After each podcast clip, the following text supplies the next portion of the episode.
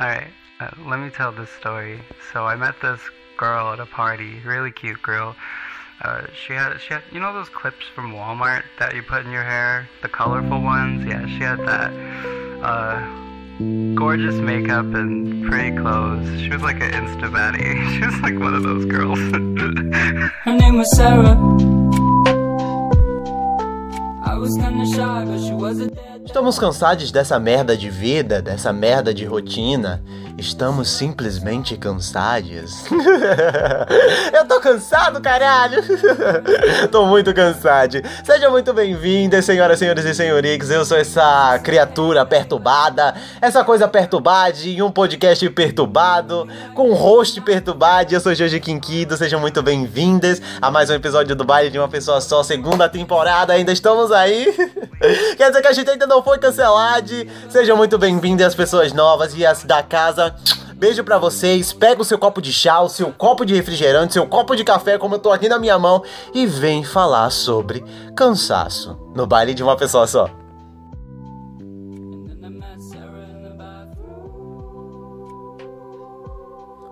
Eu, Jorge Quinquido, sou uma pessoa conhecida por estar aí pelo mundo fazendo meus projetos, tanto que eu tenho dois podcasts, tenho um canal no YouTube, tenho um livro pra fazer, tenho coisas, estou aprendendo outras línguas, eu sou conhecido por isso.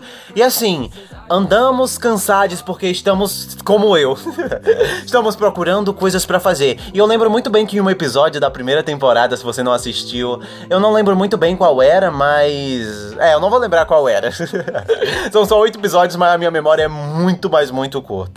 É, teve um episódio da primeira temporada que eu falei que não estávamos em uma corrida de produtividade. E não estamos. A quarentena vem nos vendendo isso de tipo, temos que estar fazendo um curso, temos que estar fazendo alguma coisa, temos que estar fazendo aquilo, a gente tem que ter um cachorro, a gente tem que ter qualquer coisa nessa vida, né, gatinha?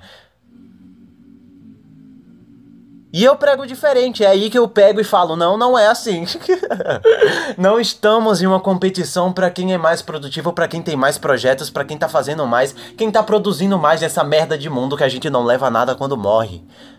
Não estamos em uma competição. Só que tem pessoas que não sabem disso e acabam se exaustando. Essa é a palavra, essa palavra existe, eu não sei. Ai meu Deus, tirei do meu cu essa palavra. Meu Deus. Ui. Olá, tô cansado, meus pulmões estão cansados. Ai, gente, amor de não vou tirar isso aí não. É uma obra-prima, uma pérola. Então, tem pessoas, voltando, enfim, tem pessoas que não sabem que não estamos em uma, uma, uma competitividade. Essa é a palavra que nunca vai. De produção, gente. A gente não tá em um, A gente não é uma empresa de produção em massa que tá produzindo e produzindo. E é aí que as pessoas começam a cansar. Sejam elas fisicamente, emocional, emocionalmente.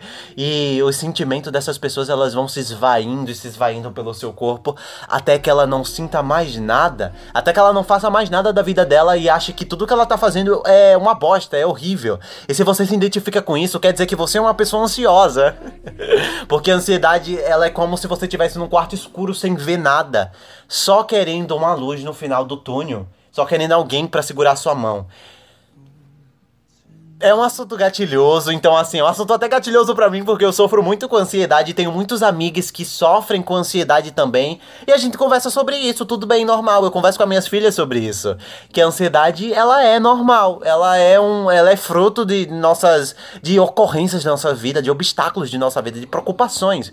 E as, as ansiedades, elas nos deixam cansados elas nos deixam pra baixo, elas tiram toda a nossa energia. E quando isso acontecer com você, minha amiga, procure algo que você consiga, procure ajuda profissional.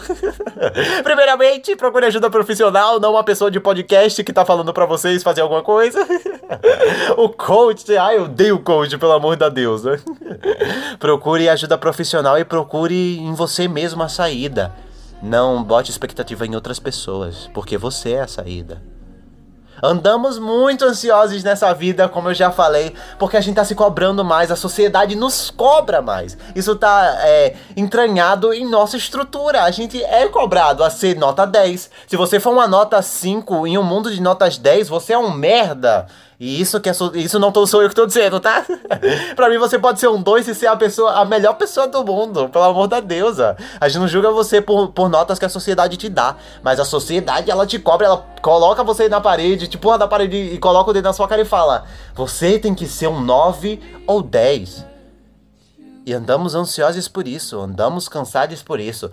Cansamos de ser pessoas perfeitas. Cansamos de tentar ser pessoas perfeitas. A gente tá cansado dessa rotina de merda de tentar ser perfeito, seja em redes sociais, que propagam isso pra gente. E é esse ponto que eu quero chegar. A gente tem a nossa vida social e a nossa vida digital, é assim que eu posso falar? Não sei, é muito millennium isso. é muita nova geração, né, gatinha? É muito ela, a nova geração. Estamos cansados dessa rotina, principalmente a gente que está sendo cobrado já para uma faculdade. Se você não fizer uma faculdade, você não é nada. Se você não tiver um trabalho decente, você não é nada. E o que é uma faculdade decente? O que é um trabalho decente? O que é? A gente se sente cansado por causa disso, porque as pessoas apontam os, os dedos delas em nossas caras e falam: você tem que ser alguma coisa. Quando a gente pode só simplesmente viver. é meio óbvio isso, né? A gente começa a cansar, a gente vive tantas mesmas coisas, tentando ser perfeito, que a gente acaba cansando, a gente acaba entrando em uma rotina nessa nesse dia da marmota. Você que não sabe o que é um dia da marmota, eu só vou dar uma, uma breve, uma breve, uma breve explicação, Cebolinha. o dia da marmota é quando você revive e revive uma mesma coisa. Tem vários filmes assim, que é tipo a pessoa morre, aí volta no mesmo dia, e faz tudo de novo e morre, e volta no mesmo dia. Que nem aquela série Boneca, é, Boneca Russa? Eu acho que é alguma coisa assim da Netflix. Estamos eternamente em um dia da marmota. Eu acho que eu vou procurar uma foto de uma marmota que eu nunca vi. Pensamentos de uma pessoa esquizofrênica, meu pai. Temos. Estamos tão cansados que a nossa vontade de viver, é como eu falei, ela se esvai do nosso corpo como se fosse líquido. Ela simplesmente vai embora. Essa vontade de viver líquida aqui se desfaz em uma pegada. Não, aquela pegada sexual, sua desgraçadinha, sua rombadinha. É aquela pegada que a gente consegue, ela se esvai. E a gente não tem mais nada, nossa. No, no- que a pessoa que tem problemas, que tem problemas sociais, problemas com família, pessoais, essas coisas, há, há- sempre o mesmo fator determinante, e é uma coisa que eu pesquisei isso pra poder falar aqui, então. Beijo pra você. Essa pessoa, ela não sente nada, ela não sente nem vontade de viver, nem levantar da cama ela quer. Frescura? Não, não é frescura. Essa pessoa precisa de ajuda. Não é frescura, não é mimimi, não é querer se aparecer. Somos pessoas ansiosas, somos pessoas que têm de... pessoas têm depressão, quer você queira ou não. Pessoas têm depressão e a gente tem que ajudar. A gente não pode apontar a cara e falar: "Ah, mas por que você é assim? Depressão não existe". Não, gente, pelo amor da deusa. Você pensa assim, para, viado! Simplesmente para! Não é assim que as coisas funcionam na nossa vida, né, gatinha? Estarmos cansados, estarmos depressivos, ansiosos, nos puxa pra baixo e nos deixa com... Ah, esse episódio tá ficando muito pra baixo. é, mas é, né? É um assunto gatilhoso. Eu tô ficando toda cheirosa aqui, gatinha. É o seguinte. Menor, é o seguinte, gata. Você vai ser puxado pra baixo se você continuar assim. Aí, pô, como é que eu posso parar de ser depressivo? Para de ser depressivo. Não, gente, não é assim, né? Pelo amor da deusa. É, vá atrás. Vá atrás do que você gosta. Uma coisa determinante que me, me ajudou a sair do, do cansaço dessa rotina nesse dia da marmota foi simplesmente abrir um podcast, foi desenhar, foi escrever, foi me expressar, foi falar o que eu quero. E é isso. É a gente procurar quem somos realmente. Quem somos 100% de nós. Quem somos nós mesmos. E uma dica que eu dou muito importante pra você que tá sentindo tudo isso é descansa, viadinho. descansa que o, que o mundo aí, ó, ele vai ficar depois que você se for, fia. Todas as preocupações não vão valer de nada quando você estiver na porra de um túmulo. eu espero que você fique atente a isso e. Tá cansado? Eu sei que você tá cansado. Esse foi o episódio do baile de uma pessoa só da, te- da terceira temporada louca.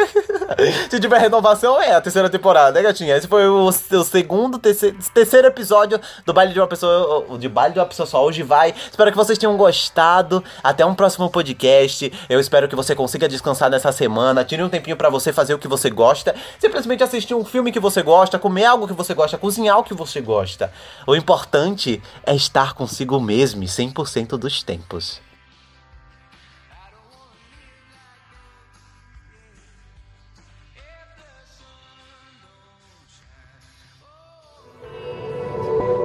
Este podcast faz parte do movimento LGBT Podcasters. Conheça outros podcasts através da hashtag LGBT Podcasters ou do site www.lgbtpodcasters.com.br.